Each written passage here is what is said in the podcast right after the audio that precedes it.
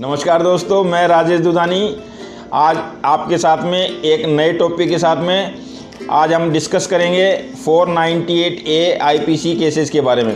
498 ए एक ऐसी प्रावधान है जो किसी भी औरत को सुरक्षा मुहैया कराता है। इस बात के लिए, इस बात की गारंटी देता है कि आपके साथ में आपके इन लॉज या आपका हस्बैंड किसी भी तरह का कोई भी क्रुअलिटी हरेसमेंट या मेंटल टॉर्चर नहीं करेगा।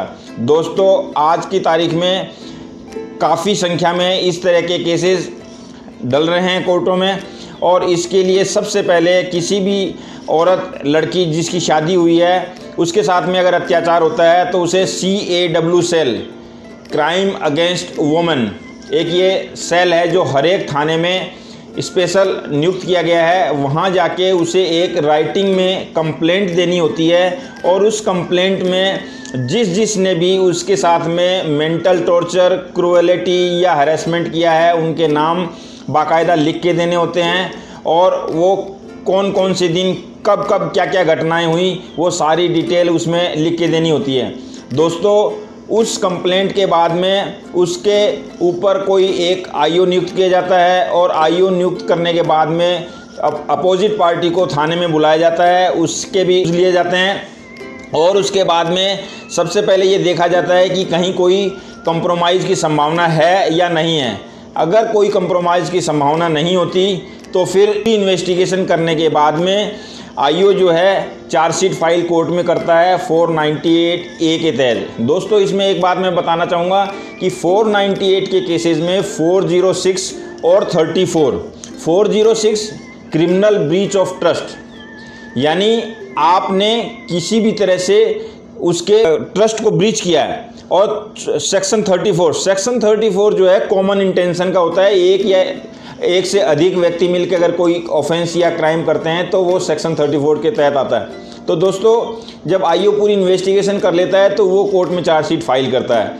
दोस्तों, उस चार्जशीट फ़ाइल से पहले अगर आपको पता है और पता चल जाता है कि आपके ऊपर में 498 की एफआईआर दर्ज हो चुकी है तो आपको इमीडिएटली एंटीसिपेटरी बेल या कोर्ट नोटिस के लिए सेशंस कोर्ट में अप्रोच करना पड़ता है अंडर सेक्शन 438 सीआरपीसी के तहत एंटीसिपेटरी बेल के लिए।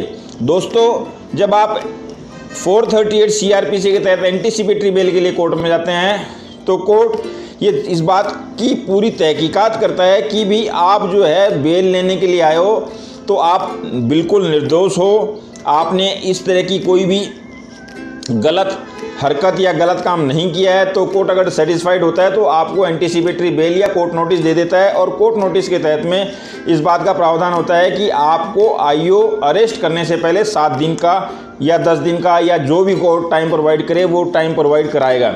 इन द मीन टाइम अगर आपको अप्रियंसन है कि भी मेरे को अरेस्ट कर सकता है तो आप कोर्ट में फिर से आके एंटीसिपेटरी बेल के लिए गुहार लगा सकते हैं।